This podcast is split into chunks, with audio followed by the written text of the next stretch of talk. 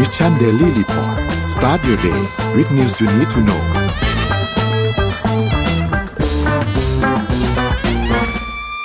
สวัสดีครับยินดีต้อนรับเข้าสู่ Mission Daily Report นะครับ สวัสดีน้องเอ็มด้วยนะครับ สวัสดีค่ะ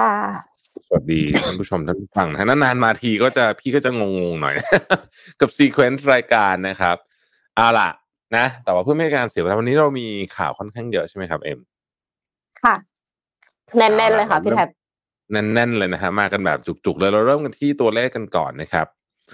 อ่าดัชนีตลาดหลักทรัพย์ของประเทศไทยนะครับเมื่อวานก็ปรับตัวขึ้นเล็กน้อยนะฮะแต่ว่ามี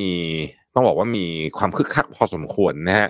แต่ในขณะที่ดัชนีของโลกสำคัญสำคัญเนี่ยนะครับ ปรับตัวลดลงเกือบทั้งแผงเลยนะครับ แต่ก็ลดลงไม่เยอะฮะลดลงไม่เยอะเป็นการดูทรงก่อนเพราะก่อนหน้านี้เมื่อวานสองวันก่อนมันขึ้นมาค่อนข้างเยอะนะครับ น้ำมันดิบครับก็ยังทรงตัวอยู่ที่ 80นะฮะ80 นิดๆนะครับ ต้องบอกว่าน้ำมันดิบเนี่ยเป็นตัวเลขที่ต้องจับตาอย่างมาก เพราะว่าเอ่อเมื่อจีนค่อยๆ เริ่มกิจกรรมทางเศรษฐกิจเนี่ยนะครับมีคนเดินทางมากขึ้นต่างๆ มากขึ้นเนี่ยก็มีผู้เชี่ยวชาญหลายคนก็คาดการณ์ว่าราคาน้ำมันดิบของโลกเนี่ยจะปรับตัวเพิ่มขึ้นนะฮะโอ้แต่ที่ร้อนแรงสุดๆ ตอนนี้คือทองคำนะฮะทองคำเนี่ย นักวิเคราะห์หลายคนที่อยู่ในสายนี้เนี่ยบอกว่าเดี๋ยวจะเห็นนิวไฮ all time high ไม่ใช่ new high นะฮะตลอดกาลของทองคำค่อนข้างจะแน่นอนนะครับ ส่วนคริปโตเคอเรนซีก็ไม่ค่อยดีนะครับ หลังจากบิตคอยน์ขึ้นมาเยอะมากนะครับในช่วงหลายวันที่ผ่านมาก็กระดีกระดากันไปพอสมควรเนี่ยนะฮะสำหรับคนที่อยู่ในสายคริปโตเนี่ยนะครับ แต่ว่าเอ่อ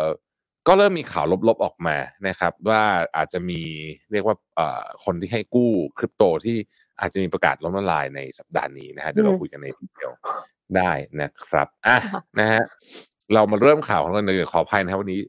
ฝุ่นเยอะแน่นอนเลยในยพี่ภูมิแพ้มา โอเค เสียงจะอู้อู้นิดหนึ่งนะครับเอาล่ะ เรามาเริ่มกันที่อะไรนะ Morning Thought ป่ะนะ อันนี้เป็นอันที่เอ่อที่เอ่อวันนี้มีอะไรครับ Morning Thought อ้าวครับ คุณจะทำอย่างไร ถ้าถูกเลิกจ้างอย่างกระทันหันคือช่วงนี้น้องเอ็ม มีข่าวเรื่องเอ่อ lay off เล y off เยอะมากค่ะ ใช่ค่ะทุกวันเลยไหมสหรัฐอเมริกาก็คือออใช่เกือบทุกวันเลย แล้วก็คือเป็นบริษัทใหญ่ๆ ทั้งนั้นเล y off ทีเดียวหลักหมื่นใช่ตกใจนะ lay off กันแบบสิบเปอร์เซ็นอะไรแบบเนี้ยใช่ไหมดูเดือดดูเดือดนะครับ เราก็เลยอยากถามคุณว่าถ้า คุณถูกเลิกจ้างกระทันหันเนี่ยนะฮะคุณจะทำยังไง อืมนะฮะตัวอย่างก็คือสมมูลเป็นต้นนะฮะรอเล่นเฮ้ย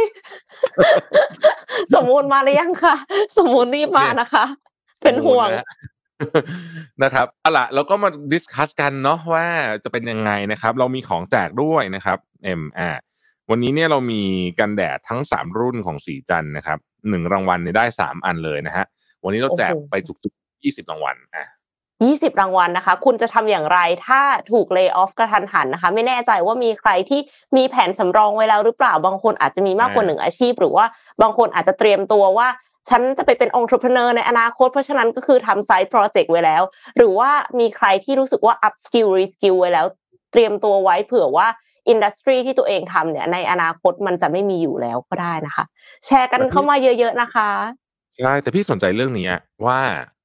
ที่เขาบอกว่าเรามักจะได้ยินใช่ไหมเอ็มว่า คุณควรจะมีเงินเก็บกี่เดือนนะกี่เดือนนะอืมคือหกเดือนอย่างงี้ป่ะไม่แน่ใจเอ็มอะไรเอ็มอย่างคิดว่าเงี้ยสิบสองเดือนนะพี่แท็บสองเดือนใช่ไหมหกเดือนไม่พอว่าแบบถ้าสมมติว่าเกิดอะไรขึ้นกระทันหันใช่ไหมครับ เราจะได้เอาเงินเนี้ยมาใช้ได้เนี่ย อยากรู้ว่าเราเก็บกันพอไหมเออนั่นไหนท่านแสดงความคิดเห็นเข้ามาหน่อยว่า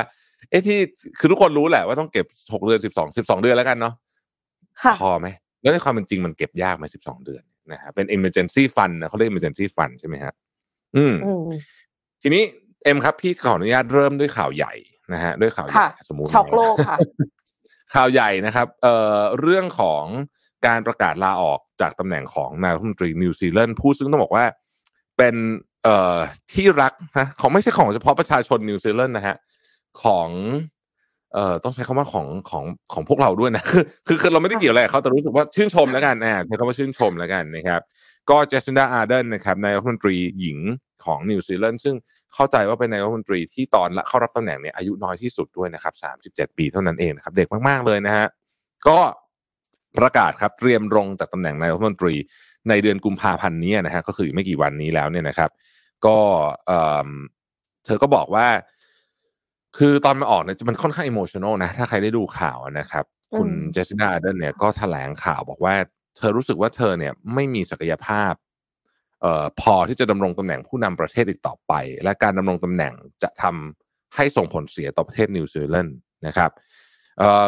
โดยมีสองสามเรื่องที่เราอยากจะพอยต์ออกมานะครับ ก็คือว่าอันที่หนึ่งนะฮะเธอก็บอกว่าเธอไม่มีพลังละตำแหน่งนี้มันต้องใช้พลังเยอะจริงๆนะครับแน่นอนนะตำแหน่งนี้มันใช้พลังเยอะมาก เธอไม่มีพลังในการที่จะ บริหารประเทศต่อไปนะครับค่ะอันที่สองเนี่ยผมชอบมากขออนุญาตอ่านเป็นภาษาอังกฤษก่อนแล้วเดี๋ยวจะค่อยๆ แปลไปด้วยกันแล้วค่อยๆถอดกันนะฮะเอิ่มเขาบอกว่า I'm leaving because with such a privileged role ก็คือตำแหน่งนายกรัฐมนตรีเนี่ย comes responsibility the อืม responsibility to know when you are right person to lead and also when you are not uh, I know what this job takes and I know I no longer have enough in the tank คือไม่มีพลังพอแล้ว to do its justice it is that simple ผมชอบประโยคนี้มากเลยเขาบอกว่า the responsibility ก็คือความรับผิดชอบของการเป็นตำแหน่งนายกนายกรัรัฐฐมนตรีมนตรีค่ะอ่าต้องรู้ว่าเมื่อไหร่คุณเป็นคนที่ถูกต้อง และเมื่อไหร่คุณเป็นคนที่ไม่ถูกต้องแล้ว ก็คือไม่ไม่พร้อมที่จะเอ่อนำประเทศอีกต่อไปแล้วนะครับ โอ้โห อันนี้ต้องบอกว่า คือคือไม่ได้จะแซะใครแต่ว่าต้องบอกว่า มันเป็นประโยคที่ผู้นำจริง ๆ ไม่ต้องผู้นำประเทศหรอกผู้นำองค์กรก็ต้องเป็นแบบนี้นะฮะถ้าเรารู้สึกวันหนึ่งเราเราเราไม่สามารถนำองค์กรได้แล้ว เนี่ยนำประเทศได้แล้วเนี่ย เราก็ต้องรู้จักที่จะสเต็ปดาวให้เป็นนะฮะอันนี้ถือว่าเป็นอะไรที่น่าชื่นชมมากจริงอยู่คะแนนของพรรคแรงงานของเจสนาอาเดนเนี่ยดรอปลงไปพอสมควรในช่วงเอ่อปีที่ผ่านมานะครับ แต่คะแนนชื่นชมของตัวเธอเนี่ยก็ถือว่ายังสูงอยู่นะครับ เรามาดูกันว่าที่ผ่านมาห้าปีนิดๆเนี่ยนะครับ เออเธอได้ทำอะไรที่เป็นเหตุการณ์สำคัญสำคัญที่โลกต้องจดจำไว้บ้างนะครับเอ่อใครยังจำโศกนาฏกรรมในปี 2019 ที่ Christchurch ได้คงจะต้องจำเรื่องนี้ได้เป็นอย่างดีนะครับ มีมือปืนนะฮะเข้าไปยิงมัสยิดนะครับแล้วก็มีผู้เสียชีวิตมากมายนะครับ ครั้งนั้นเนี่ยเป็นหนึ่งในเหตุการณ์ที่ต้องบอกว่าช็อกโลกจริง ๆ นะครับ สิ่งที่เจสนาอาเดนออกมาทำเนี่ยนะฮะถือว่าเป็นสิ่งที่ผู้นำต้องเอาเป็นแบบอย่างนะครับ มีเอมพัตตีสูงมากเริ่มตั้งแต่ แถลงการนะครับ ที่บอกว่าคือเริ่มตั้งแต่แอคชั่นนะวันนั้นก็คือแถลงการที่บอกว่าเอิ่มเราจะไม่พูดชื่อของคนยิง เราจะไม่เราจะไม่ glorify คนเนี้ยนะฮะซึ่งก็ค่ะก็กลายเป็นแผนปฏิบัติหลังจากนั้นอีกอืมนะฮะอะอันนี้มีเสียงไหม I believe that leading a country is the most privileged job Ani- ani- anyone could ani- ever Ah, have, อันนี้คือล่าสุด but also one Absolutely. of the more challenging. You cannot and should not do it unless you have a full tank, plus a bit in reserve for those unexpected challenges. This summer, I had hoped to find a way to prepare not just for another year, but another term, because that is what this year requires. I have not been able to do that. อ่ะนะครับ นี่ก็เป็นแถลงการล่าสุดนะครับ แต่พูดถึงตอนกลับไปพูดถึงเรื่องของตอนที่เอ่อเราเรื่องเหตุการณ์ปี 2019 ที่ Christchurch นะฮะออกมาแถลงการอย่างรวดเร็วว่า โอเค เราจะไม่ glorify คนยิงต่าง ๆ นานา ซึ่งกลายเป็น practice หลังจากนั้นที่ผู้นำทุกประเทศเลยก็ว่าได้นะครับ ก็จะใช้ลักษณะวิธีการใกล้เคียงกัน handle สถานการณ์ได้ดีมาก แต่สิ่งหนึ่งที่รับคำชมอย่างมากก็คือการสวมผ้าคลุมศีรษะนะฮะลงไปพบปะกับชุมชนของชาวมุสลิมนะฮะอันนี้ถือว่า ภาพนี้เนี่ยเอ่อโอ้คนชมเยอะมากจริง ๆ นะครับ และไม่ใช่ได้ใจแค่เลยนี้ค่ะไม่ใช่แค่ภาพแค่นี้นะเจมส์หลังจากจบเรื่องนี้ปุ๊บเนี่ย สิ่งที่เจสนาเดินทำก็คือออกกฎหมายควบคุมอาวุธปืนอย่างรวดเร็วเลยนะครับต้องบอกว่าเร็วมากๆเลยนะฮะเอ่ออันนี้ก็เป็นอันที่ที่เรียกว่าครบลูปนะฮะครบ loop อีกเรื่องหนึ่งคือช่วงโควิดนะครับช่วงโควิดเนี่ยเออเธอก็ handle สถานการณ์ที่จริงๆนิวซีแลนด์เป็นหนึ่งในประเทศที่ handle สถานการณ์โควิดได้ดีที่สุดแต่สิ่งที่คนประทับใจเนี่ยไม่ใช่นโยบายใหญ่อย่างเดียว แต่เป็นเรื่องเล็กๆด้วยนะครับเจสซินดาอาร์เดนเนี่ยนะครับจะไลฟ์ผ่าน Facebook จากที่บ้านนะฮะตอนนั้นล็อกดาวน์ใช่ไหมครับ แล้วก็ตอบคำถามประชาชนครับ ในไลฟ์เลยนะ อืมอืมตอบคำถามสดเลยใช่ไหมคะ คือไม่ใช่ว่าตอบแบบเตรียถามสดคริปต์มาเลยแล้วก็ตอบแบบแบบมีเอมพัตตีแบบคนกับคนคุยกันเลยอะตอบแบบ ใช้คำว่าอืมตอบแบบภาษาแบบปกติ ไม่ได้นำตัวเองเป็นนายกรัฐมนตรีตอบแบบเออเข้าใจเข้าใจเราจะพยายามช่วยคือ ตอบแบบ เฮ้ยน่ารักมากต้องต้องไปดูไอ้คลิปอันนี้นะเราอาจจะไม่มีอันนี้แต่ตอบน่ารักเขาพูดกเหมือนกับเขาแบบในอยู่ในฐานะแม่ด้วย คือไม่ใช่ว่าตอบใช่แบบเป็นผู้นำประเทศ แต่ว่าก็คือในฐานะแม่คนหนึ่งฉันเข้าใจแม่คนอื่นนะอะไรอย่างเงี้ยถูกต้องครับ ซึ่งแหมเปรียบเทียบกับหลายคนที่ปิดคอมเมนต์เฟซแหมไม่แซะไม่แซะไม่แซะโอเคโอเคโอเคอ่าต่อต่อต่อต่อต่ออีกอีกเหตุการณ์หนึ่งนะฮะทุกท่านน่าจะจำได้เหมือนกันก็คือเจส i นาอาร์เดนเนี่ยในระหว่างรับตำแหน่งนายกรัฐมนตรีเนี่ย ก็ตั้งครรภ์ด้วยนะฮะ แล้วภาพที่ทุกคนจะจดจำได้ก็คือเธอเนี่ยเอ่อหอบลูกที่ยังเป็นทารกอยู่เนี่ยนะครับ เข้าไปประชุมกับสหประชาชาติด้วย อืมนะฮะเพื่อต้องรู้สึกจะต้องให้นมหรือสักอย่างเนี่ยนะครับ ซึ่งเนี่ยรูปเนี่ยนะฮะซึ่งเธอต้องการจะแสดงให้เห็นว่าผู้หญิงสามารถทำได้ทุกอย่างทำได้ทุกอย่าง แม้กระทั่งเป็นแม่และเป็นนายกรัฐมนตรีด้วยอืมคือมันเป็นแมสเซจที่ทรงพลังมากนะใช่ สำหรับสำหรับโลกเนี่ยนะครับ ก็ผู้นำก็แบบนี้เนี่ยต้องบอกว่าโอ้โหนานๆมีที่จะบอกว่าคนนิวซีแลนด์ส่วนใหญ่ที่นักข่าวไปสัมภาษณ์มาก็รู้สึกตกใจนะครับ รู้สึกตกใจแล้วก็รู้สึกเสียดายนะฮะผู้นำประเทศทั่วโลกนะครับเอ่อก็ออกมาแสดงความตกใจเหมือนกันนะฮะบอกว่าเออเป็น decision ที่เราก็คาดไม่ถึง แต่อย่างไรก็ดีก็รู้สึกว่าเป็นเกียรติที่ เคยเจอและเคยร่วมงานกับเจสซินดาอาร์เดนไม่ว่าจะเป็นนายกรัฐมนตรีของอังกฤษนะครับนายกรัฐมนตรีของออสเตรเลียนายกรัฐมนตรีของแคนาดานะครับ หรือว่าเนี่ยจัสตินทรูโดก็พูดนะฮะก็ทุกคนก็บอกว่า เออ เนี่ยคือตัวอย่างของของผู้นำประเทศที่ผู้นำคนอื่น ควรจะเอาไปเป็นแบบอย่างนะครับ เห็นแล้วเป็นไงฮะนะ คือรู้สึกว่าดีเป็น leader ที่ดีมากๆค่ะ คือคืออย่างอืที่มพี่แท็บบอกเลยอะเอ็มก็รู้สึกว่าจริงๆแล้วการเป็น CEO บริษัท ก็เช่นเดียวกัน ถึงแม้ว่าจะเป็นฟ o u เดอร์ด้วยนะ ก็คือถ้าเรารู้สึกว่าเราไม่ใช่คนที่เหมาะสมแล้ว เราก็ควรจะหลีกทางให้คนที่เหมาะสมกว่ามาทำเพราะว่ามันดีกว่าต่อบริษัท ในทางเดียวกันก็คือของจาร์ซินดาอาร์เดนเขาก็รู้ว่าอะไรที่ดีกว่าต่อประเทศของเขาเขาก็ไม่ได้แบบว่าห่วงอำนาจเอาไว้อะคือคือในหลาย ๆ ครั้งอะ อำนาจมันก็ทำให้มันก็เปลี่ยนคนเนาะใช่ไหมคะก็คือทำใช่ให้เราแบบเหมือนกับคือเขิมอยากจะได้มันกอดมันไว้อะไรเงี้ย แต่ว่ามันไม่ใช่สิ่งที่ดีที่สุดต่อประเทศนะ ถ้าทำแบบนั้นน่ะแล้วในที่สุดใช่มันก็กลายเป็นว่า มันก็อาจจะส่งผลกระทบต่อคนอื่น ๆ ที่เธอรักก็ได้อะอย่างเช่น ลูกในอนาคตใช่ไหมคะหมายถึงว่าอืมโตเติบโตขึ้นมาอยู่ในประเทศแบบไหน เพราะฉะนั้นก็คือ เธอก็อยากจะทำให้ ประเทศเนี่ยได้สิ่งที่ดีที่สุดก็คือคนที่เหมาะสมที่สุดในการบริหาร เป็น leadership ที่ทรงพลังมากค่ะ คืออันเนี้ยก็เป็นการแสดงภาวะผู้นำอีกแบบหนึ่งไม่ใช่ว่า เอ้ย ไม่สู้เลย ถอยซะแล้วอืมอะไรเงี้ยมันไม่ใช่นะ คือเขารู้ตัวนะว่าเอ่ออันเนี้ยเขาไม่เหมาะละเขาก็อืม step down เท่านั้นเอง ตรงไปตรงมาอย่างนั้นนะฮะ อืมชื่นน้องชเอ็มมเสียค่ะค้างว่าโอเคครับ ผมอะก็ถือเป็นเรื่องดีๆนะถือเป็นเรื่องดีๆ ที่เริ่มต้นข่าวในวันนี้ครับ เชิญเอ็มอยากต่ให้ได้เป็นลครับตัวอย่างค่ะ อยากให้เป็นตัวอย่างของทุกๆประเทศนะคะ คือพิจารณาหน่อยว่าแบบถ้าเหมาะสมโอเคก็ทำต่อไป แต่ว่าถ้าไม่เหมาะสมก็ให้คนอื่นที่เหมาะสมกว่ามาทำอะไรประมาณนี้โอเคค่ะพูดพูดถึงเอ่อหมายถึงบริษัทอะไรอย่างนี้ด้วยนะคะไม่ได้หมายถึงประเทศอย่างเดียว แต่ว่าทีนี้ มีคนที่ไม่ได้ต้องประเมินตัวเองว่าเหมาะสมหรือไม่เหมาะสมนะคะ ก็ต้องไปซะแล้วอยู่ในบริษัทเทคค่ะ โดยเฉพาะอย่างยิ่งล่าสุดเลยคือ Microsoft ค่ะ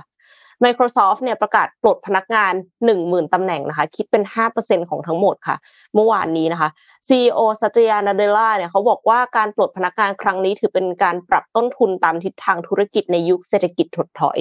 ลูกค้าเริ่มจ่ายเงินซื้อบริการไอทีน้อยลงจากเดิม โดย Microsoft เนี่ยจะยังจ้างพนักงานเพิ่มในบางธุรกิจที่สำคัญอยู่ค่ะ ส่วนพนักงานที่ถูกปลดจะได้รับแพ็กเกจชดเชยที่ดีกว่าค่าเฉลี่ย ประกันสุขภาพอีก 6 เดือน สิทธิในการได้หุ้นของบริษัทต่ออีก 6 เดือน ซึ่งรายละเอียดก็จะแตกต่างกันไปในแต่ละประเทศค่ะ โดยพนักงานของ Microsoft เนี่ย มีมากที่สุดมีมากกว่า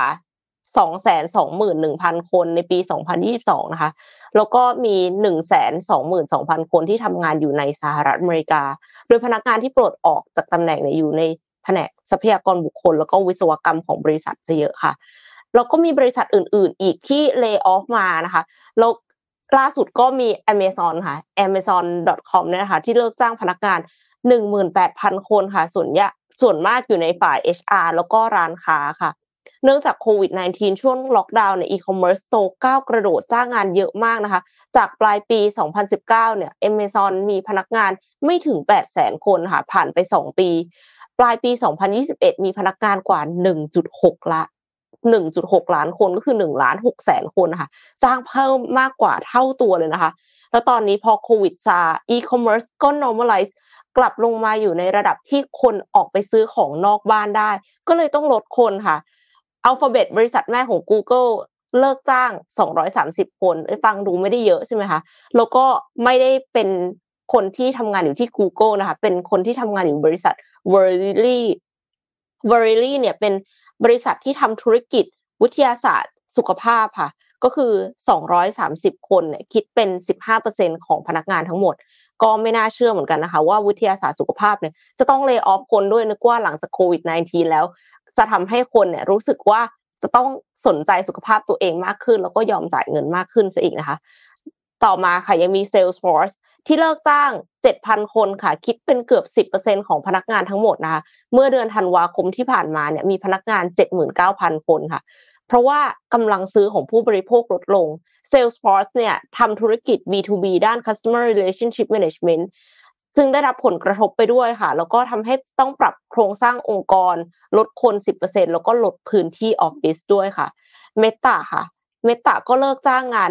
11,000 คนนะคะ อย่างที่ทุกท่านทราบกันดีว่า โอ้โห เปลี่ยนชื่อจาก Facebook เป็นเมตาเพื่อที่จะเข้า Metaverse เลยนะคะ แต่ว่ามันก็ ยังไม่ได้โตเร็วขนาดนั้น แล้วปัญหาก็คือมีคู่แข่งด้วยอย่างเช่น TikTok ค่ะ แย่งรายได้จากการโฆษณาออนไลน์ไปเยอะมากนะคะ แล้วก็มีปัญหาที่เกิดจากการเปลี่ยนแปลงของ Apple iOS อีกด้วยค่ะนอกจากนี้ก็ยังมี Twitter ค่ะ Twitter นี่คือเรื่องลือมากตั้งแต่ลูกพี่อีลอนมัสเข้ามาถือหุ้นแล้วนะคะ ก็เลยออฟไปครึ่งหนึ่งแทบจะทันทีที่ซื้อกิจการมา แล้วคนก็ลาออกเพราะว่าถูกบังคับให้ทำงานหนัก มากขึ้นไปอีกนะคะส่วนสาเหตุเนี่ยก็คล้ายๆ Facebook ที่ค่าโฆษณาลดลงอย่างมาก จนเมื่อเดือนพฤศจิกายนที่ผ่านมาอีลอนก็ทวีตว่าต้อง lay off พนักงาน เพราะว่า Twitter ขาดทุน 4 ล้านดอลลาร์สหรัฐต่อวันต่อวันนะคะพี่แท็บ4ล้านดอลลาร์สหรัฐเอ็มฟังแล้วก็เลิกโหดมากโหดมากเลิกจ้างสามพันเจ็ดร้อยคนค่ะ แล้วก็อีลอน ลูกพี่อีลอนอีก อีกบริษัทหนึ่งนะคะก็คือเทสลาค่ะ ก็เลิกจ้างไปหกพันคนค่ะ ในเดือนมิถุนายนปีที่ผ่านมาเนี่ยเทสลาเลิกจ้างพนักงานราวสิบเปอร์เซ็นหรือหกพันคน เขาบอกว่ามีจำนวนพนักงานมากเกินไปในหลาย ๆ หน่วยงานค่ะ แต่ยกเว้นแรงงานรายชั่วโมงที่ทำหน้าที่ประกอบรถยนต์ แบตเตอรี่ หรือว่าติดตั้งโซลารูฟแรงงานเหล่านี้ยังมีความต้องการอยู่แล้วก็ต้องการจ้างเพิ่มด้วยค่ะ นอกจากนี้พิตะกี้พี่แท็บพูดถึงคริปโตนะคะคริปโตบิตคอยมันขึ้นขึ้นขึ้นขึ้นมาใช่ไหมคะแต่ว่าก่อนหน้านี้นี่คือโอ้โหทิ่มลงหนักมากเลยค่ะคริปโตเอ็กชแนนเนี่ยเละเทะเลย คือที่เละที่สุดก็คงหนีไม่พ้น FTX แต่ว่านอกเหนือจากนั้นนะคะ ก็มีที่อื่นที่เลิกจ้างพนักงานนะคะ ไม่ว่าจะเป็น crypto.com เลิกจ้างพนักงาน 500 คน คิดเป็นเกือบ 20%ของพนักงาน Coinbase เลิกจ้าง 2,000 คนค่ะ หลังจาก lay off 18%ของจำนวนพนักงานไปก่อนหน้านั้นแล้วนะคะ คือ crypto exchange เนี่ยมันเติบโตก้าวกระโดดในช่วง โควิด -19 ที่ผ่านมา ส่วนหนึ่งก็เพราะว่าเงินที่รัฐบาลสหรัฐเนี่ยอัดฉีดเข้าระบบเพื่อกระตุ้นเศรษฐกิจ ในขณะที่ล็อกดาวน์เงินจำนวนมากจึงไหลเข้าสู่สินทรัพย์เสี่ยงค่ะ อย่างคริปโตเคอเรนซีแต่พอเกิดเหตุการณ์ไม่คาดฝันต่อเนื่องนะคะลูน่าก็โดนไปแล้วนะคะ FTX อีกก็ทำให้นักลงทุนเสียความมั่นใจ มูลค่าเหรียญซึ่งเป็นสินทรัพย์ใน balance sheet ของบริษัท เหล่านี้ก็มีมูลค่าลดลง แล้วก็ไม่รู้ว่าจะกลับมาเท่าเดิมได้หรือไม่นะคะ จะ กลับขึ้นมารับคนบนดอยไหมนะคะ ก็ทำให้ต้อง lay off พนักงานค่ะ ส่วน Netflix เองเนี่ยก่อนหน้านี้ก็มีการเลิกจ้างพนักงาน 450 คนนะคะ หลังผู้สมัครสมาชิกสตรีมมิ่งแพลตฟอร์มลดลงครั้งแรกในรอบ 10 ปี Robinhood โบรกเกอร์ซื้อขายหุ้นและคริปโตเนี่ยก็ก็ตัดไป 1,100 ตำแหน่งเช่นเดียวกันนะคะ Lyft Ride Hailing Platform ก็ตัด 13%ของพนักงานทั้งหมด Stripe payment gateway ซึ่งเพิ่งเข้าไทยไม่นานเนี่ย ก็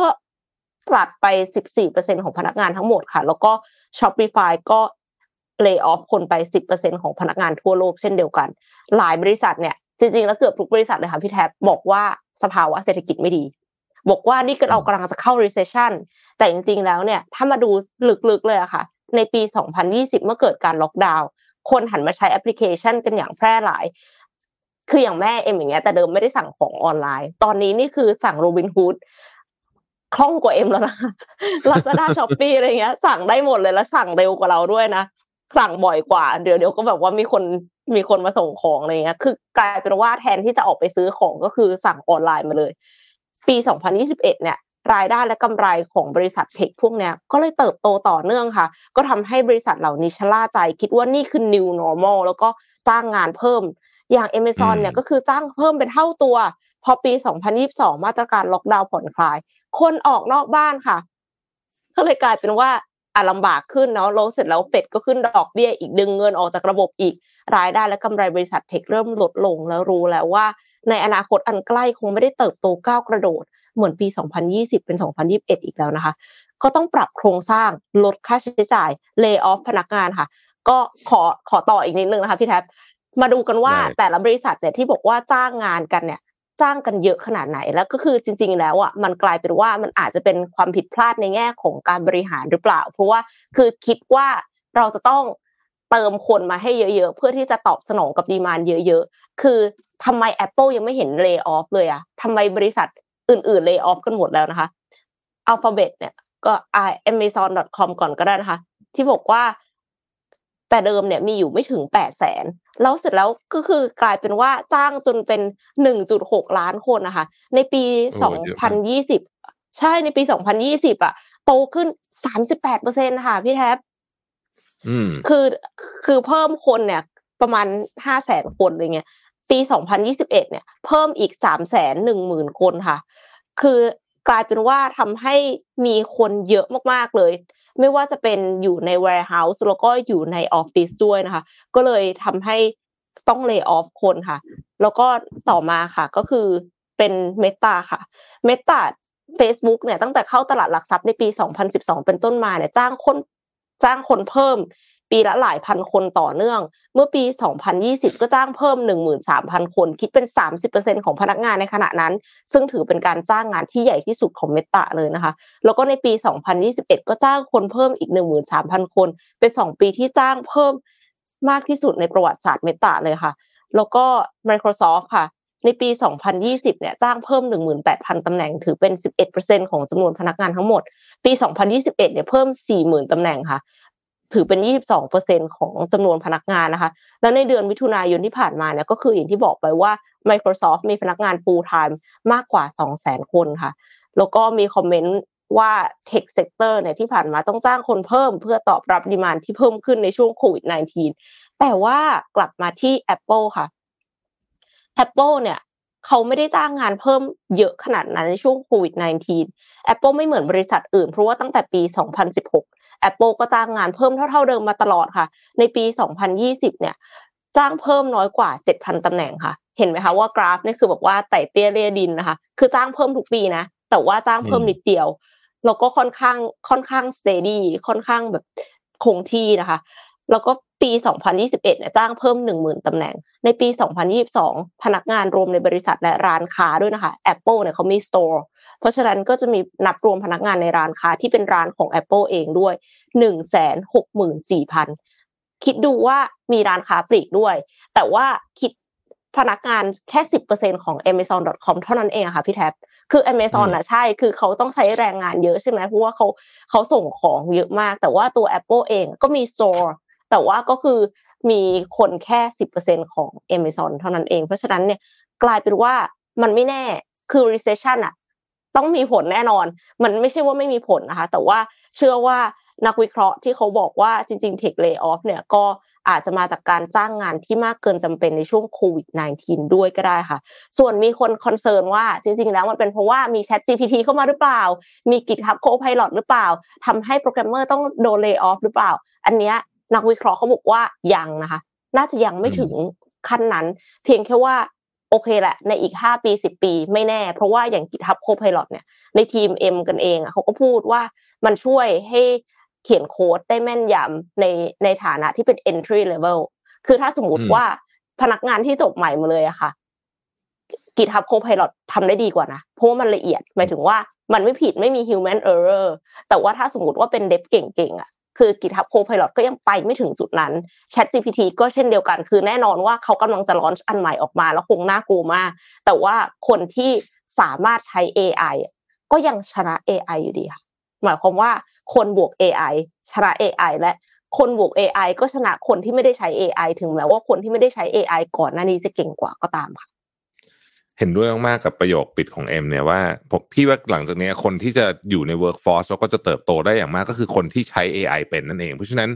ควรจะไปเรียนมาหน่อยนะฮะหมายถึงว่าเรียนรู้กับการใช้มันการใช้ AI ดีที่สุดก็คือไปเรียนรู้กับการใช้มันนั่นแหละ Chat GPT ก็เล่นมันบ่อยๆเนาะทีนี้อยากจะใช่ค่ะกลับมาวิเคราะห์สิ่งที่เอ็มพูดนิดหนึ่งครับน่าสนใจ เรื่องของ manpower strategy คือการเพิ่มกำลังคนในช่วงที่มันเป็นธุรกิจขาขึ้นเนี่ยอันนี้ อันนี้ผมคิดว่าทุกคนไปเอาไปเป็นบทเรียนได้นะ คือมนุษย์เราเนี่ยนะครับ อันนี้เป็นฟันดัมเ n นทัลเลยนะ มนุษย์เรามีความเชื่อว่าพรุ่งนี้จะดีเหมือนเดิม คือถ้าวันนี้ดีพรุ่งนี้ก็จะดี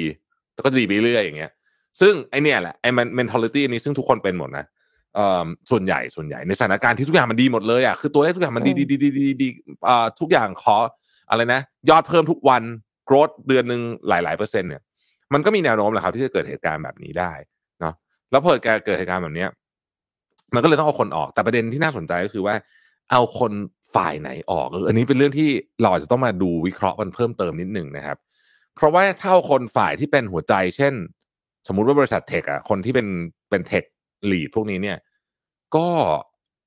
ก็อาจจะแปลกนิดหนึ่งแต่พี่คิดว่าเขาอาจจะไม่เอาคนสายเทคออกเยอะนะฮะนี่นี่คิดเอง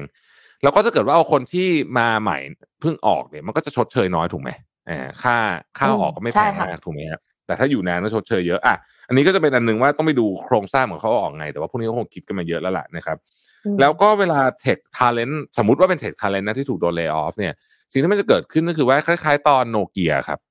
โนเกียตอนที่ตอนที่เจ๊งไปอะนะโนเกียนะ ก็มี tech talent ออกมาเพียบเลยใช่ไหมปรากฏว่าสิ่งที่เกิดขึ้นหลังจากนั้นไม่นานก็คือว่าฟินแลนด์มีสตาร์ทอัพเจ๋งๆเกิดขึ้นเยอะแยะเลยเพราะว่าคนเหล่านี้เขาก็ออกมาทำสตาร์ทอัพเองนะฮะ อันนี้ก็เป็นอีกอันหนึ่งที่น่าสนใจเหมือนกัน แล้วพี่รู้สึกว่าการ lay off เนี่ยกลยุทธ์การ lay off เมื่อธุรกิจไม่ดีเนี่ย เป็นเป็นวัฒนธรรมตะวันตก คือเราจะสังเกตว่าเราไม่ค่อยได้ยินข่าวพวกนี้จากจากฝั่งตะวันออกเยอะนะใช่ไหมไม่ไม่ดูเดือดแบบเนี้ย อืม คือคือฝั่งตะวันออกเนี่ยเหมือนกับเลิกออฟนี่คือสุดๆละคือไม่ไหวแล้ว แต่ว่าฝั่งตะวันตกนี่นี่อาจจะเป็นหนึ่งใน strategy ที่เขาใช้ อันแรก ๆ เลยนะเท่าที่พี่สังเกตดูนะฮะอืมผิดถูกยังไงมาเล่าให้ฟังด้วยใครที่เคยทำบริษัทฝรั่งอะน่ารู้นะว่าเขาเป็นอย่างนี้หรือเปล่านะฮะเออ อันนี้ก็น่าสนใจดีเหมือนกันว่ายังไงนะครับ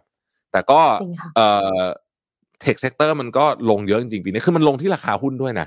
อืมอืมหุ้นนี่ลงแบบโอ้โหหัวทิ่มเลยนะฮะแต่ตอนนี้ก็เริ่มดีขึ้นแล้วนะครับ ก็ต้องติดตามกันต่อไปนะครับ พาน้องเอ็มกับท่านผู้ชมผู้ฟังมาเรื่องข่าว เครียดนิดหนึ่งนะฮะข่าวเครียดนิดหนึ่งนะครับ นั่นก็คือสงครามในยูเครนรัสเซียนะครับ สัปดาห์นี้ต้องจับตาครับ เพราะอาจจะมีจุดเปลี่ยนสำคัญเกิดขึ้นนะฮะเล่า background ก่อนนะครับ ณ ขณะนี้เนี่ยสงครามบนในในพื้นที่ของยูเครนเนี่ยนะครับ เราเรียกมันว่าเป็น close combat คือการต่อสู้ในในพื้นในในระดับระนาบเลย คือไม่ได้มีการเอาแบบเอ่อเครื่องบินมารบสู้กันเยอะแยะอะไรอย่างนั้นหรือยิงขีปนาวุธเยอะแยะแต่วันก่อนมียิงนั้นในอพาร์ตเมนต์ที่คนตายไปสี่สิบกว่าคน แต่ว่านอกเหนือจากนั้นเนี่ยมันคือการต่อสู้ของทหารราบครับตอนนี้นะครับและแน่นอนว่าเวลาต่อสู้ของทหารราบเนี่ย ยุทโธปกรณ์ที่สำคัญมากคือรถถัง รถถังอ่ารถถังนะครับ รถถังเป็นยุทโธปกรณ์ที่สำคัญมากนะครับ รถถังที่รัสเซียใช้อยู่ตอนนี้ กับรถถังที่ฝ่ายยูเครนใช้อยู่ตอนนี้เนี่ย มันคือที่เยอะที่สุดนะฮะคือรุ่น T64 ซึ่งต้องบอกว่าเป็นสมัยแบบพระเจ้าเหาแล้วนะฮะคือแบบทำมาตั้งแต่สมัยแบบโอ้ยแบบสหภาพโซเวียตนานมากแล้วอะหลายสิบปีแล้ว โบราณสุดๆนะฮะโบราณสุดๆเลย T64 เนี่ยนะฮะแต่ทำไมรัสเซียต้องใช้ T64 ถามว่ารัสเซียมีรถถังที่ทันสมัยกว่านี้ไหมมีนะครับรัสเซียมี T84 T90 หรือ even T14 ซึ่งกำลังทันสมัยที่สุดตอนนี้เนี่ยนะฮะแต่เอาเอากรณี T84 T90 ก่อน พวกนี้เนี่ยออกมาใช้ไม่ได้ เพราะว่าโดนแบนไป อุปกรณ์ไม่มี คือมีคือรถถังนะ แต่ว่าไม่มีพวกชิปไม่มีพวกอะไรอย่างเงี้ยนะครับเพราะว่ามันเป็นรุ่นที่ต้องใช้อิเล็กทรอนิกส์เยอะ ส่วนไอ้ T14 ซึ่งปัจจุบันนี้เนี่ยจะมีอยู่สักประมาณ 20 20 คันเท่านั้นเนี่ย ก็ก็ไม่กล้าออกมาใช้เพราะว่ากลัวถูกฝั่งยูเครนยึดไปแล้วส่งไปให้ชาติพันธมิตรตะวันตก เพราะว่าข้างในมันมีเทคโนโลยีที่ที่แบบทันสมัยมากๆใช่ไหมฮะก็เลยสรุปว่าก็เลยเอารุ่นไอ้ T64 เนี่ยมาใช้ ฝั่งยูเครนก็เช่นเดียวกันครับ รถถังรถทางฝั่งยูเครนเนี่ย ก็มาจากสมัยสหภาพโซเวียตเหมือนกันเพราะยูเครนเป็นส่วนหนึ่งของสหภาพโซเวียตก็ไอ้รุ่นเดียวกันนี่แหละนะฮะรุ่นเดียวกันอาจจะเป็นคนละ variation อะไรแบบเนี้ย ก็เลยลบกันไม่ไปไหนสักทีนะขณะนี้สถานการณ์ก็คือ ทั้งสองฝั่งก็คืออุปกรณ์พอๆกันไงก็เลยค่ะยิงกันแต่ไม่ไปไหนอะ ก็คือเกิดความสูญเสียอะไรต่างๆ แต่มันไม่ไปไหนสักทีนะฮะทีเนี้ยเอ่อเซเลนสกี้ก็เลยออกมาเรียกร้องให้ชาติตะวันตกเนี่ยส่งยุทโธปกรณ์ด้านรถถัง ที่ทันสมัยเนี่ยมาให้เขาหน่อยนะครับอ่าล่ะนี่คือจุดเริ่มต้นของเรื่องทั้งหมดนะฮะทีนี้เขาก็เลยไปดูว่าเฮ้ยรถถังใครเจ๋งวะตอนนี้นะฮะปรากฏว่ารถถังที่ เจ๋งมากๆตอนนี้เนี่ยเป็นรถถังของเยอรมันครับต้องเรียกว่าเป็นหนึ่งในรถถังที่เจ๋งที่สุดในโลกดีที่สุดในโลกเนี่ยนะฮะก็คือ Leopard 2นะครับ Leopard 2นี่โอ้โหทำอะไรได้เยอะมากเจ๋งมากเลยนะครับ เรียกว่าเป็นหนึ่งในรถถังที่ทรงประสิทธิภาพที่สุดตอนนี้นะครับ ทั้งโปแลนด์ทั้งอังกฤษเนี่ยก็เริ่มกดดันให้เยอรมันเนี่ย ส่งส่งให้ไปกับให้ ส่งไปให้กับยูเครน หรืออนุญาตให้ส่งคำว่าอนุญาตให้ส่งก็คือ โปแลนด์เขาก็มีเขาก็มีอยู่ยี่สิบสามสิบลำอะไรแบบเนี้ยนะสามสิบคันเนี่ย เขาก็จะส่งให้ครับ แต่การจะส่งให้เนี่ยเขาส่งไม่ได้ เพราะเขาต้องได้รับอนุญาตจากเยอรมันก่อน ซึ่งเยอรมันไม่อนุญาตณขณะนี้นะฮะอืมทีนี้ ต้องเล่าแบบนี้ก่อน มันเป็นสอง factor นะครับ factor ที่หนึ่งเนี่ยที่เขาที่เขายังลังเลกันอยู่ เพราะว่าไอ้รถถังเนี้ยมันทันสมัยมากนะครับ เวลามันทันสมัยมากเนี่ย เอ่อมันมันมันมีปัญหาในการใช้งานนะฮะเช่นถ้ามันพังอะใครซ่อมอืมซ่อมไม่เป็นไง คือแนวหน้าซ่อมไม่ได้นะฮะ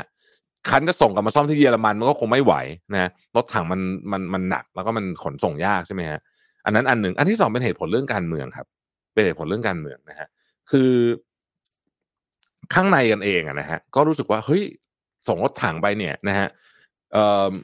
เยอรมันเนี่ย consider สามอัน อันที่หนึ่งเนี่ยเยอรมันกลัวมากเวลาจะส่งอาวุธแบบนี้ลงไปในสนามรบจริง ๆ เพราะยังฝันร้ายกับเรื่องของ สงครามโลกครั้งที่สองอยู่ เพราะเขาไม่อยากดูไม่อยากไม่อยากให้ตัวเองถูกมองเป็นผู้ร้ายอะนะฮะมคือเยอรมันเนี่ยค่ะเวลามีเรื่องเนี้ยมันจะสัมผัสสะกิดกลับไปหาพวกฮิตเลอร์นึกออกไหมเรื่องอืมเรื่องเรื่องนาซีเสมอนะฮะเพราะฉะนั้นเนี่ยเขาก็ไม่อยากเป็นผู้ร้าย ก็อันนี้ประเด็นที่หนึ่งนะครับ แต่ประเด็นที่สองน่าจะสำคัญกว่า เขาไม่อยากจะตัดความสัมพันธ์กับรัสเซียแบบร้อยเปอร์เซ็นคือแน่นอนตอนนี้ค่ะเขาคว่ำบงคว่ำบาตรรัสเซียอยู่ แต่อยากจะมี backdoor กันเพราะว่าเยอรมันกับรัสเซียเนี่ยมีเรื่องพลังงานมีเรื่องอะไรที่มันเยอะมากนะครับนอร์ s สตรีมท่อต่างๆเนี่ยการส่งรถถังให้กับยูเครนหรืออนุญาตให้โปแลนด์หรือประเทศอื่นๆ ที่เป็นประเทศพันธมิตรส่งรถถัง Leopard 2ให้กับเอ่อให้ไม่ใช่โปแลนด์ให้กับยูเครนเนี่ยนะฮะเท่ากับว่าตัดสัมพันธ์กับรัสเซียร้อยเปอร์เซ็นต์เลย ซึ่งอันนี้เยอรมันไม่อยากทำนะครับ อันที่สามก็เป็นเหตุผลที่ค่อนข้างตรงไปตรงมาเหมือนกันก็คือว่า ไม่อยากให้รถถังอันเนี้ยตกไปอยู่ในมือของรัสเซีย เพราะถ้าเกิดว่าส่งลงไปในสนามรบที่ยูเครนเมื่อไหร่มันก็มีโอกาสที่พลาดพลั้งแล้วก็รัสเซียก็เอาไปแล้วก็ไปถอดเทคโนโลยีนะฮะนี่คือสามอย่าง ทีนี้โอลาฟโชสทำไงดีเขาโดนกดดันมากๆ โอ้โห จากทุกคนเลยเลขาธิการนาโต้พระบดีโปแลนด์นายกรัฐมนตรีอังกฤษนะครับและชาติพันธมิตรออกมากดดันกันหมดเลยนะฮะล่าสุดโอลาฟโชลซ์ไปพูดที่ World Economic Forum พูดแบบนี้ครับ ก่อนจะเล่าก่อนจะพูดเขาพูดอะไรเนี่ยต้องบอกอย่างนี้ก่อนว่าอเมริกาเขามีรถถังที่โคตรเจ๋งเหมือนกันชื่อ M1 Abrams นะฮะไอ้ M1 Abrams เนี่ยดีไม่ดีจะดีกว่า Leopard 2อีกนะฮะคือเจ๋งมากๆนะครับ แต่ว่าคล้ายกันน่ะคือหนึ่ง service ยังไงซ่อมยังไง และที่โหดสุดๆก็คือ M1 Abrams เนี่ยนะครับ เติมน้ำมันด้วย Jet Fuel คือต้องใช้เครื่องน้ำมันน้ำมันเครื่องบินเครื่เจ็องตบินปกติรถถังเติมน้ำมันดีเซลนะฮะแต่ว่าคันเนี้ยเติมน้ำมัน Jet Fuel นะฮะคือโคตรแพงนะโคตรแพงเอ่ออันนั้นก็เป็นประเด็นหนึ่งนะครับอ๋อกลับมาที่เรื่องของ Leopard 2 Leopard 2เนี่ยมันเจ๋งขนาดไหน เอางี้ เครื่องยนต์ของ Leopard 2เนี่ย Porsche เป็นคนทำให้ อืมอืมนะฮะคือใช้ใช้เอ่อใช้ top engineer เอ่อใช้ top German engineering เลยเนี่ยนะฮะทีนี้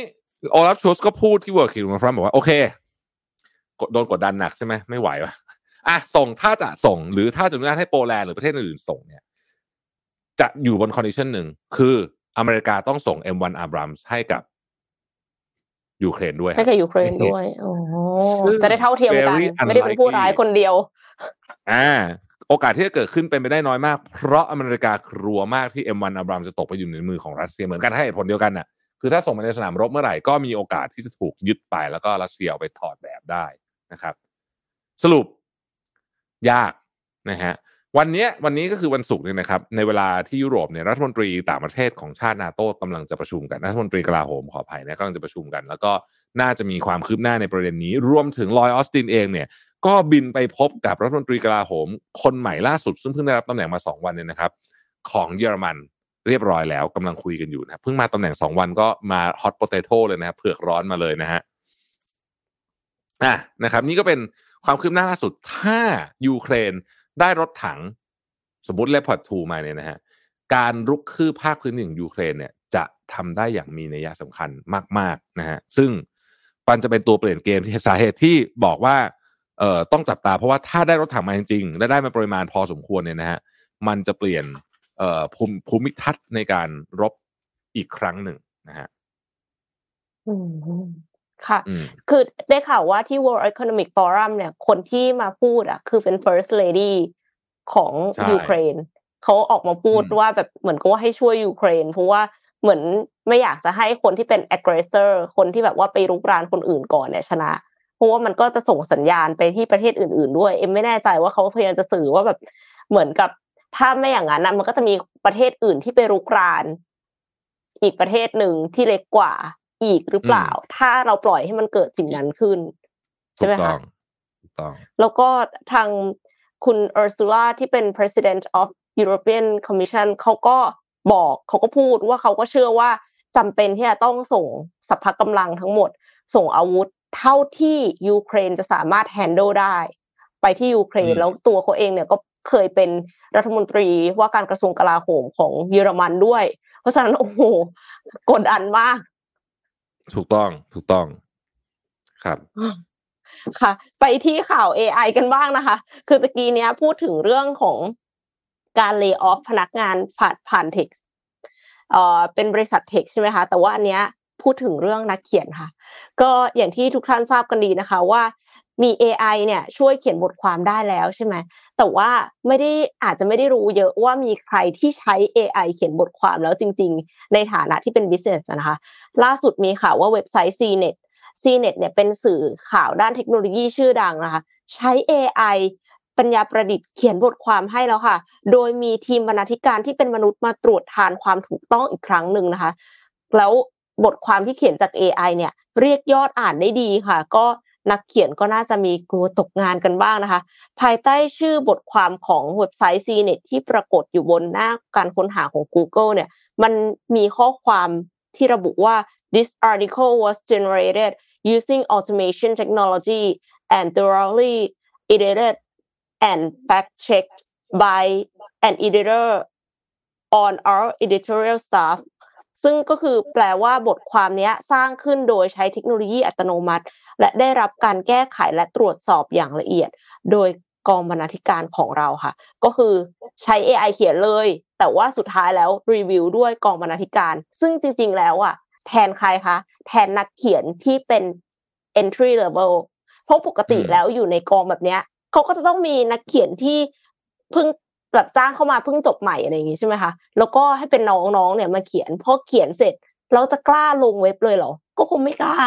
ยังไงก็ต้องมีคนตรวจสอบอยู่แล้วนะคะ อันเนี้ยก็คือใช้ AI แทน entry level หุยอย่างนี้กลายเป็นว่าคนที่เป็นนักศึกษากำลังจะจบแล้วเรียน journalism มาเนี่ย เรียนแบบสื่อสารมวลชนมานี่เครียดแล้วนะคะ แต่ว่าใช่มันไม่ได้เพิ่งมาค่ะพี่แท็บ บทความที่เขียนด้วย AI เนี่ยมีการเผยแพร่บนโลกออนไลน์มาตั้งแต่เดือนพฤศจิกายนปีที่แล้วนะคะกว่า 73 บทความด้วยกัน ซึ่งบทความเหล่านี้มักจะเป็นบทความที่เป็นความรู้แล้วก็น่าดึงดูดให้คนเข้าไปกดอ่านโดยทั่วไป โดยที่แทบจะไม่สังเกตเลยค่ะว่าเป็นบทความที่เขียนขึ้นด้วย AI ค่ะ ถ้าไม่คลิกตรงชื่อผู้เขียนนะคะ ก็จะไม่เห็นว่าบทความเนี้ยไม่ได้มาจากฝีมือมนุษย์ค่ะ และที่น่าสนใจก็คือมีหลายบทความที่ AI เขียนแล้วก็คือดึงทราฟฟิกได้ มากกว่าคนเขียนอีกนะคะ ซึ่งส่วนทางกับที่ Google เคยออกมาประกาศว่า เนื้อหาที่สร้างขึ้นโดยอัตโนมัติจากการใช้ปัญญาประดิษฐ์ ถือว่าเป็นสแปมอะแสดงว่า Google เองจับไม่ได้แล้วนะคะ ว่าอันเนี้ยเป็นบทความที่สร้างขึ้นมาจากปัญญาประดิษฐ์ หรือว่าไม่แน่คนที่รีวิวอะอาจจะไปแก้อะไรที่ทำให้ไม่ได้รู้สึกว่ามาจาก AI ขนาดนั้นนะคะ แล้วสำนักงานสำนักข่าวอื่นก็มีอีก The Associated Press ก็มีการใช้ปัญญาประดิษฐ์ช่วยสร้างเนื้อหาเช่นกัน แต่ว่าเขาใช้ในการเติมข้อความพื้นฐานเพื่อสร้างชิ้นงานที่รวดเร็ว เช่น สรุปผลกีฬาค่ะ แล้วก็ทั่วโลกก็ตื่นตัวกับความสามารถของ AI ที่เก่งขึ้นเรื่อยๆนะคะ Chat GPT นี่ก็ตอบคำถามสารพัดนะคะช่วยเขียนโค้ดก็ได้ เขียนบทความได้ช่วยวางแผนจัดลำดับความสำคัญของข้อมูล หรือแม้กระทั่งแต่งเพลง ก็น่าติดตามค่ะว่าวงการนักเขียน อะไรคนที่ต้องทำการสร้างสรรค์ ตอนแรกเรานึกว่า AI อะจะมา จะมา replace คนที่ทำงาน repeat ใช่ไหมคะพี่แท็บทำงานอะไรซ้ำๆซ้ำๆแล้วเราก็คิดว่าคนที่ใช้สมองใช้ความคิดสร้างสรรค์นะไม่น่าจะโดน แต่ดู Chat GPT ทุกวันนี้สิคะคือบอกว่าแต่งเพลงในแบบ Taylor Swift ก็ได้ด้วยเนี่ย ก็ลำบากแล้วนะคะ ถ้าเราไม่รู้จักการนำ AI มาใช้เป็นเครื่องมือทุ่นแรงให้เราค่ะใช่ คือตอนนี้ Chat GPT มาถึงเนี่ยมันมันเข้ามาเปลี่ยนแปลงวงการธุรกิจครีเอทีฟโดยตรงเลยนะ พี่ว่า มันเขียน storyboard ได้ด้วยนะเอ็มคือมันทำอะไรได้เยอะมากนะฮะอืมท่านผู้ชมผู้ฟังคือวันก่อนเนี่ยพี่ให้มันทำอย่างนี้พี่บอกว่า เนี่ยเรามีอุปกรณ์กล้องสามตัวนะฮะมีไฟรุ่นนี้อย่างเงี้ยนะฮะแล้วพี่อยากได้รายการแบบประมาณเนี้ยนะฮะช่วยคิดเอ่อ sequence รายการให้หน่อย แล้วก็เอ่อตั้งกล้องมันต้องวางตรงไหนและเซตยังไง เออนึกนึกออกไหมเฮ้ยคือมันเก่งมากอืมมันก็ตอบมาแล้วปุ๊บปุ๊บปุ๊บปุ๊บปุ๊บต้องเซตอย่างนี้ อันนี้อันหนึ่ง อันที่สอง อันนี้อันนี้ประสบการณ์ตรงนะครับ ก็คือพี่อะกำลังจะเอาหนังสือที่เป็นภาษาไทยเนี่ยนะครับ บางบทนะ มารวบรวมใหม่ แล้วก็แปลเป็นภาษาอังกฤษ แล้วก็ไปขายเป็นอีบุ๊กที่อเมซอนใช่ไหมฮะถ้าเป็นสมัยก่อนเราลึกดูขั้นตอนนี้ไม่หมูนะถูกไหมค่ะเพราะว่าพี่แปลภาษาอังกฤษเองก็อาจจะ ช้าเหนื่อยไม่ไม่ง่ายเท่าไหร่อยากใช้เวลาเนาะสิ่งที่พี่ทำคืออย่างนี้หนึ่งเอา text ไป Google Translate ก่อนดื้อๆอย่างนั้นเลย มันก็จะออกเป็นภาษาแบบแข็งๆใช่ป่ะเออแล้วพี่ก็ให้ Qbot ซึ่งก็เป็น AI ตัวหนึ่งเนี่ยนะครับ rewrite ใหม่โอ้โหคราวนี้เหมือนแบบ เหมือนเหมือนฝรั่งเขียนอะคือแบบสับเสิบโอ้โหซีเควนต์ดีงามมาก แล้วก็ให้แชทให้ Chat GPT ตรวจอีกทีหนึ่งเออแล้วพี่ก็อ่านอีกรอบหนึ่งแบบคร่าวๆ เรียบร้อย สวยงาม คืออ่านแล้วยังงงว่าเฮ้ยนี่มันเป็นเรื่องที่พี่เขียนจริงเหรอวะคือแบบสับมันดีมากนะฮะก็นี่แหละฮะ อืม นะก็เป็นอีกอันหนึ่งที่น่าสนใจนี่คือใช้เอง เราก็รู้สึกว่าเฮ้ยมันเก่งมากเลยนะฮะแล้วล่าประสุหดยัดเนี่และยเร็วด้วย เร็วมากคือสมัยก่อนต้องมีหลายคนใช่ไหมที่ทำคนเดียวเลย copy paste ไปกดกดกดกดไปเอาเสร็จแล้วคือแบบเฮ้ยเจ๋งอะนะฮะแล้วก็อีกอันหนึงวันก่อนพี่เจอพี่เล้งซีอของ m f e c นะฮะพี่เล้งซีรัสซีของค่ะ m f e c นะฮะก็พี่ก็เจอพี่เล้งค่อนข้างบ่อย ทีเนี้ย พี่เล้งก็บอกว่าโหตอนนี้ที่ m f e c นะ เอาอันนี้มาใช้นะ โหมันทำคงทำโค้ดโคตรเร็ว คือเขามาใช้ในการแก้โค้ดตรวจว่ามันโค้ดผิดหรือเปล่าอืมอะไรแบบเนี้ย ซึ่งอันเนี้ย work มาก เพราะว่าเวลาตรวจว่าโค้ดผิดหรือเปล่าเนี่ยบางทีมันใช้แรงเยอะนะถ้าใครค่ะถ้าใครเป็นเป็น dev จะรู้ใช่ไหมฮะแต่อันเนี้ยมันตรวจให้ไงเออออืมซึ่งซึ่งก็ต้องมาดูว่ามันจะทำอะไรได้ต่อหรือเปล่า ล่าสุด Chat GPT โดย OpenAI เนี่ยกำลังจะปล่อยเวอร์ชัน corporate แล้วนะครับ อืมอ่านะฮะกำลังจะปล่อยเวอร์ชัน corporate แล้ว เพราะฉะนั้นเนี่ย เวอร์ชัน corporate มาไม่รู้มันจะเก่งขนาดไหน ใช่ไหมอืมเพราะที่ใช้ใช้กันอยู่นี่ฟรี อืมฟรีแล้วข้อมูลไม่อัปเดตนะคะ คือเวอร์ชันใช่ที่ใช้กันอยู่เนี่ยคืออัปเดตข้อมูลล่าสุดคือ 2021 แล้วก็จริง ๆ แล้วมีหลายคนที่ชอบไปแบบลองภูมิมันอะมันก็จำผิดบ้างบางอย่างบางเรื่อง แต่ว่าจใช่ใช่ริงมันก็ๆเอ็มบ้างเอ็มคิดว่าหลักการอะไม่ใช่เรื่องไปลองภูมิ เพราะว่าสิ่งเหล่านั้นเรา Google ได้ แต่ว่าให้มันช่วยคิดในสิ่งที่เราไม่ได้ Google ได้คือเหมือนกับถามเพื่อนอะถามว่าเพื่อนรู้ทุกอย่างไหมก็คงไม่ได้รู้ทุกอย่าง แต่อันเนี้ยคือใช่เพื่อนก็รู้เยอะมากแล้ว เพราะว่าเพื่อนเนี่ยเป็นคนอ่านเยอะ แล้วก็เข้าถึงข้อมูลเยอะมากนะคะ เพราะว่าเป็น AI เนาะไม่ได้แบบมี human error ในแบบที่จำแล้วลืมอะไรเงี้ยค่ะ แต่ว่าคือสามารถสังเคราะห์สิ่งใหม่ขึ้นมาได้อะเยอะมากคือเยอะจนตกใจว่าทำหลายอย่างได้ขนาดนี้เลยเหรอเป็นเพื่อนที่แต่งเพลงได้ แล้วก็นี่แหละฮะรอเวอร์ชัน corporate นะเอ็มและท่านผู้ชมทุกฟังนะครับ คือเวอร์ชัน corporate เนี่ย คงไม่ไก่กาแน่นอนถูกไหมไม่งั้นขายใช่ corporate ไม่ได้ใช่ไหมฮะอืมอ่านะฮะของเวอร์ชัน corporate เนี่ยนะฮะเป็นยังไงเดี๋ยวมาดูกัน เพราะว่าน่าจะน่าจะน่าจะเจ๋งมากเลยทีเดียวนะครับ มีท่านหนึ่งบอกว่าของผมไม่ฟรีนี่คือเฮ้ยจริงๆ Chat GPT มันสามารถจ่ายตังค์ได้ด้วยนะฮะใครอยากรู้ว่าทำยังไงเข้าไป search ในเว็บการตลาดวันละตอนของคุณหนุ่ยอะเขาเขียนไว้ละเอียดเลย อันนี้คือสำหรับบุคคลธรรมดาอย่างเราเราท่านๆเนี่ยนะฮะจ่ายตังค์ได้รู้สึกมันจะเป็น มันจะเป็นเอ่อ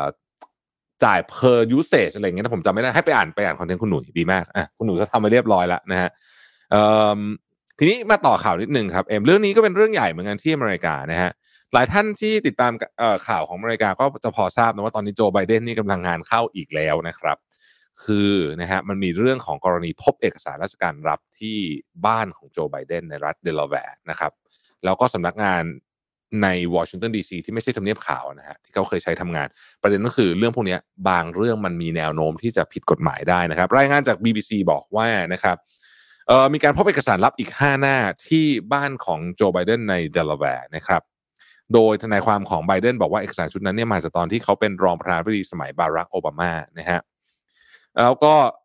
เดไบเดนบอกว่าเขาไม่รู้ว่าเนื้อหาในเอกสารลับที่เจอคืออะไรนะฮะซึ่งอันนี้ก็แปลกๆเหมือนกันเพราะอยู่ที่บ้านตัวเองนะครับ อย่างไรก็ดีเนี่ยใช่ไหม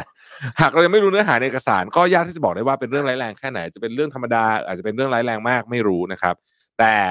แหล่งข่าวบอกกับ CNN และ New York Times ว่าเอกสารลับชุดแรกเนี่ยมีข้อมูลประเทศต่างๆ รวมถึงยูเครนอิหร่าน อังกฤษ จากสมัยที่ไบเดนเป็นรองประธานาธิบดีนะครับ CNN ยังระบุด้วยว่าเอกสารเหล่านี้ไปปะปนอยู่กับเอกสารอื่นๆ ที่ไม่ได้เป็นความลับนะฮะอืมอย่างไรก็ดี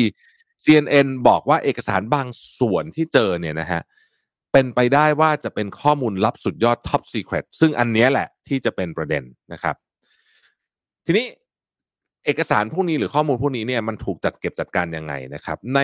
ในสหรัฐเนี่ยนะฮะจะมีหน่วยงานที่ชื่อว่า General Service Administration นะฮะอันนี้ก็จะเป็นเข้ามาช่วยในการเปลี่ยนจัดการข้อมูลในช่วงเปลี่ยนผ่ายอำนาจนะครับ หน้าที่ของเขาคือต้องต้อนรับประธานาธิบดีและรองประธานาธิบดีคนใหม่เข้ามาในทำเนียบขาวนะครับ แล้วก็ย้ายคนเก่าออกไป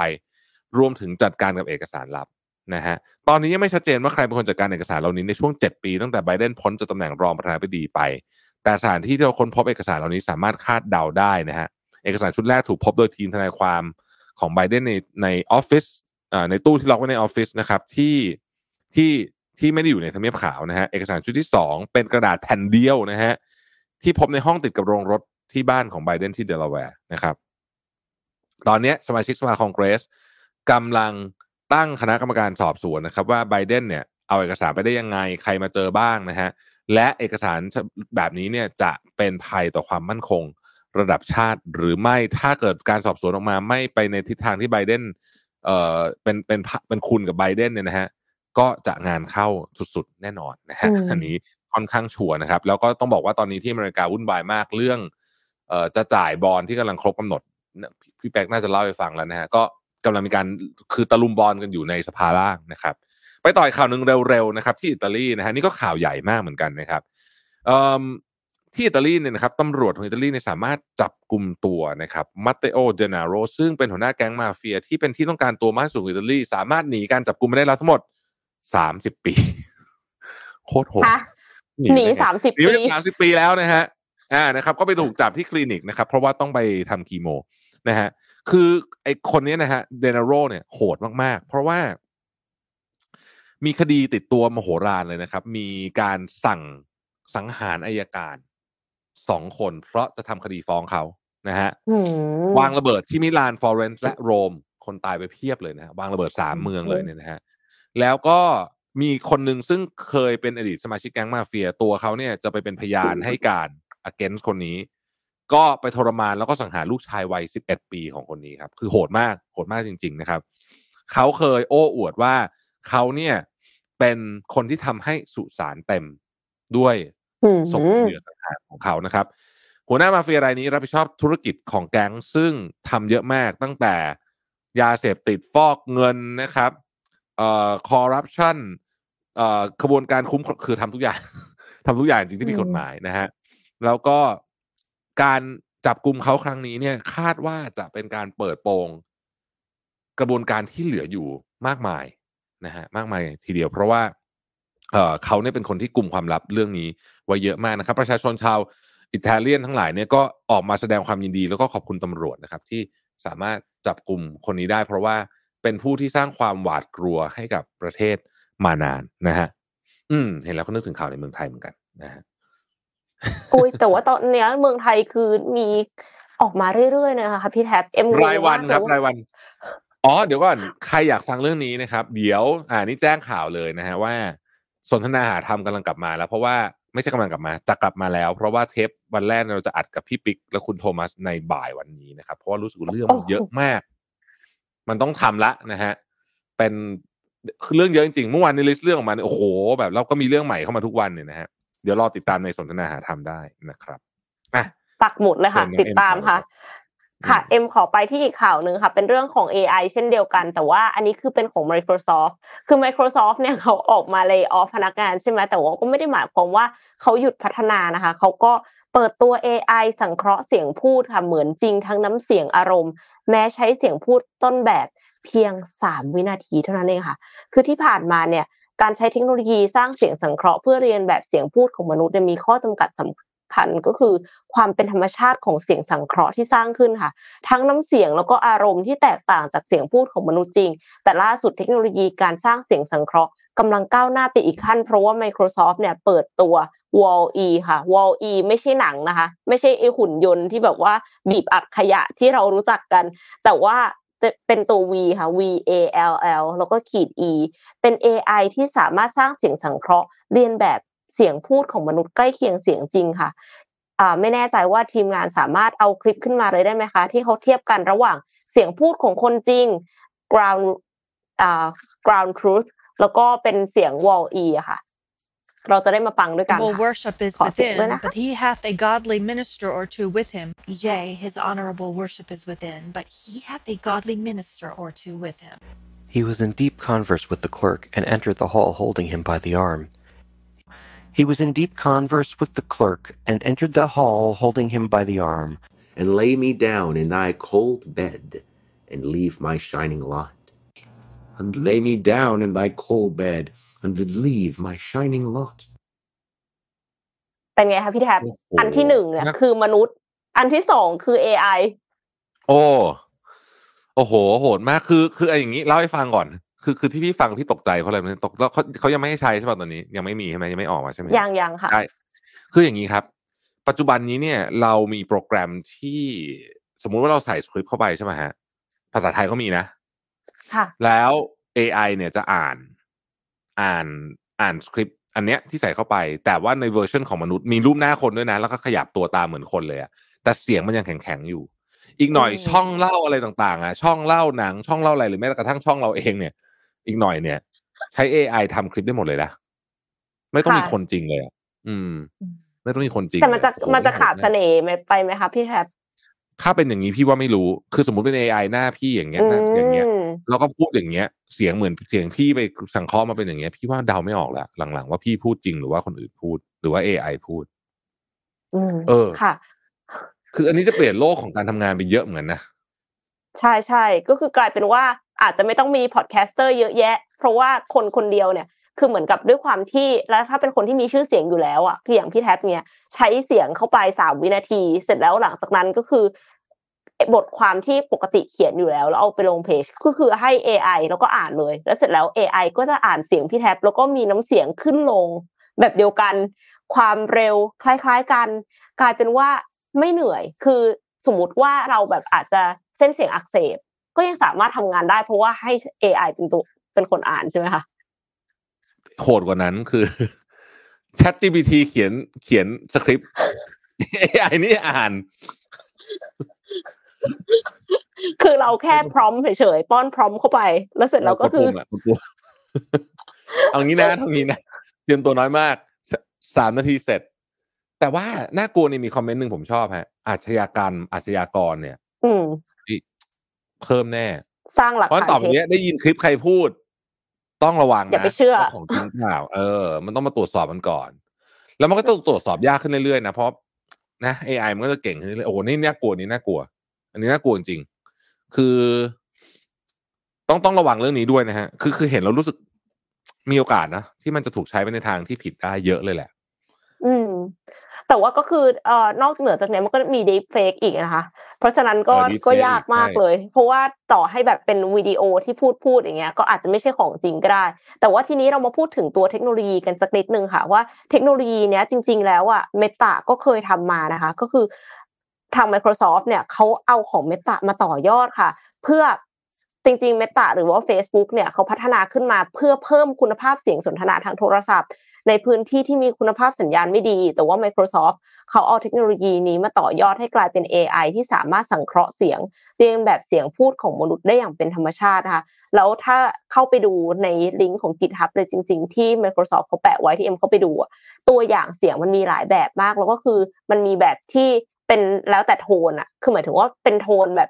ตื่นเต้นจังเลยอย่างเงี้ย แล้วก็แบบเป็นโทนแบบอืม serious depressed อะไรอย่างเงี้ยคือ AI มันก็เรียนแบบได้ตามทำนองนั้นเลยนะคะ แล้วก็มีแบบที่คน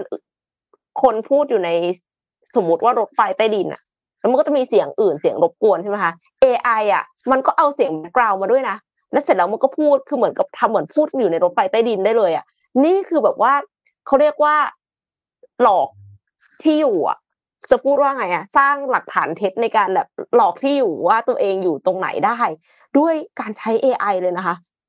แล้วก่อนที่จะมาเป็นสิ่งเนี้ย Microsoft เขาก็ใช้เสียงพูดต้นแบบ ที่เป็นภาษาอังกฤษความยาวกว่า 60,000 ชั่วโมง จากบุคคลที่แตกต่างกันถึง 7,000 คนค่ะ จึงสามารถเรียนแบบน้ำเสียงและอารมณ์ของผู้พูดได้อย่างเป็นธรรมชาติ ถึงแม้จะใช้เสียงต้นแบบเพียงแค่ 3 วินาทีเท่านั้นนะคะ แล้วถ้า คิดถึงว่าเมื่อก่อนไม่เห็นตื่นเต้นเลยเมื่อก่อนก็มีอยู่แล้วนี่ซิริก็ใช้กันอยู่ตั้งนานเราไม่ใช่หรอ Bixby ก็ใช้กันมาแล้วใช่ไหมคะแต่ว่าเมื่อก่อนนะคะคือมันจำเป็นจะต้องมีการเสียงบันทึกบันทึกเสียงต้นแบบในคุณภาพระดับสูง ใช้อุปกรณ์มืออาชีพ แล้วก็บันทึกเสียงต้นแบบในสตูดิโออย่างจริงจังใช้เวลานานหลายสัปดาห์นะคะ ในขณะที่เทคโนโลยี AI ของ Microsoft เนี่ยอย่างที่บอกแล้วว่าใช้ความยาวเพียง 3 วินาทีเท่านั้นเอง ทำให้ใครก็ตามเนี่ยสามารถสร้างเสียงสังเคราะห์ของตัวเองขึ้นมาได้ โดยไม่ได้จำเป็นจะต้องใช้เวลาและเงินเยอะเหมือนเมื่อก่อนนะคะ แต่ว่าอย่างที่พี่แทบบอกเลยค่ะ ว่ายังไม่ได้เปิดให้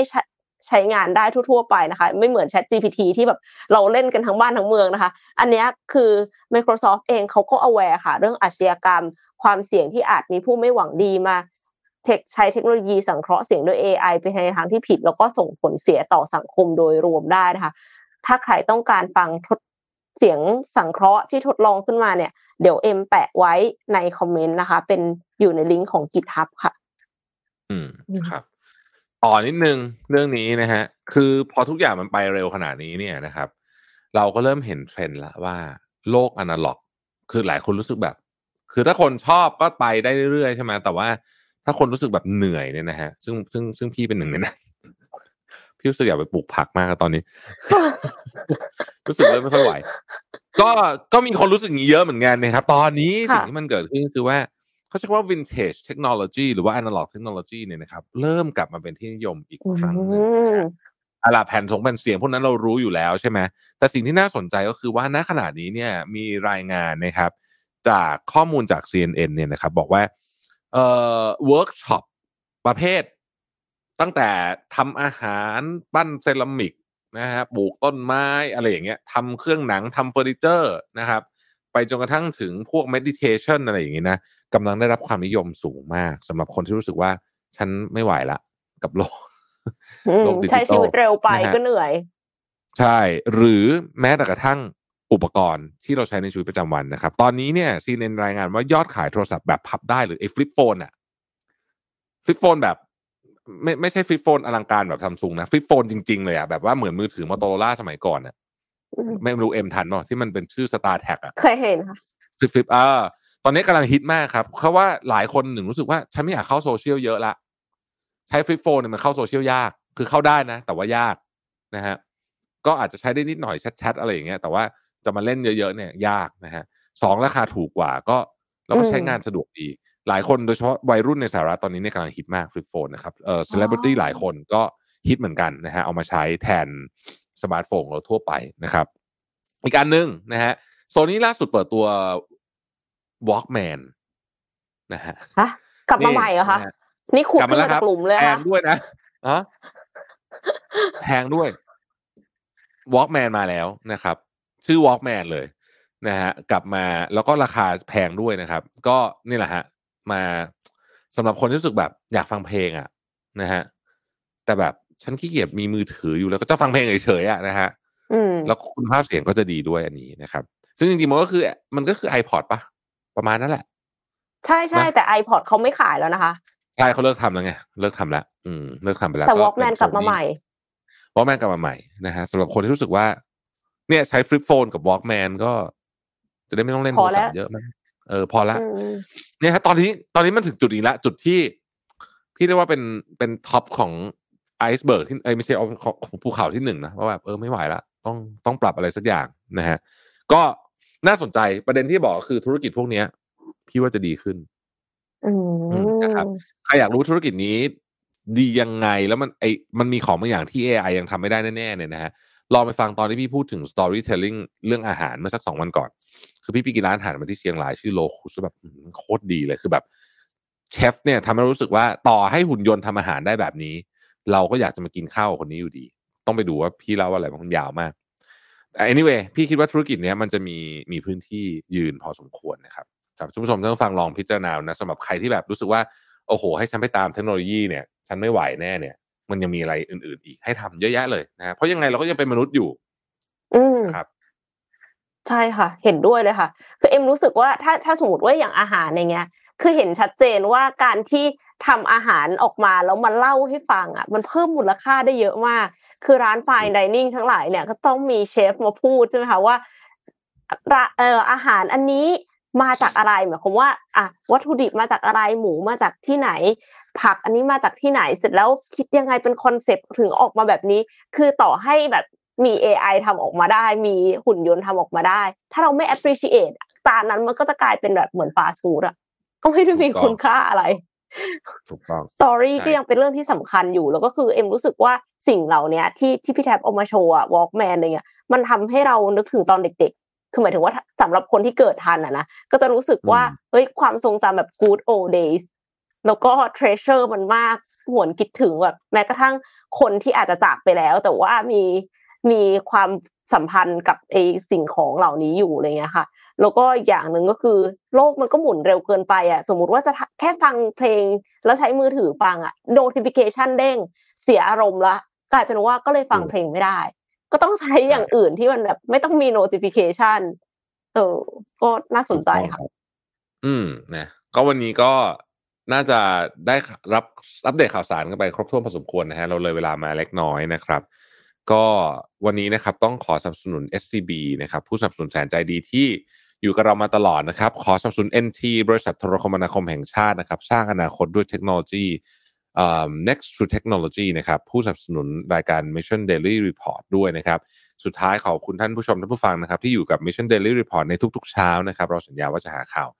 ดีๆ มาเสิร์ฟให้กับทุกคนในทุก ๆ วันนะครับสำหรับวันนี้ผมกับเอ็มขอลาไปก่อนนะครับแล้วเดี๋ยวพบกันใหม่ ในสัปดาห์หน้านะครับ สวัสดีครับ สวัสดีค่ะ Mission Daily Report start your day with news you need to know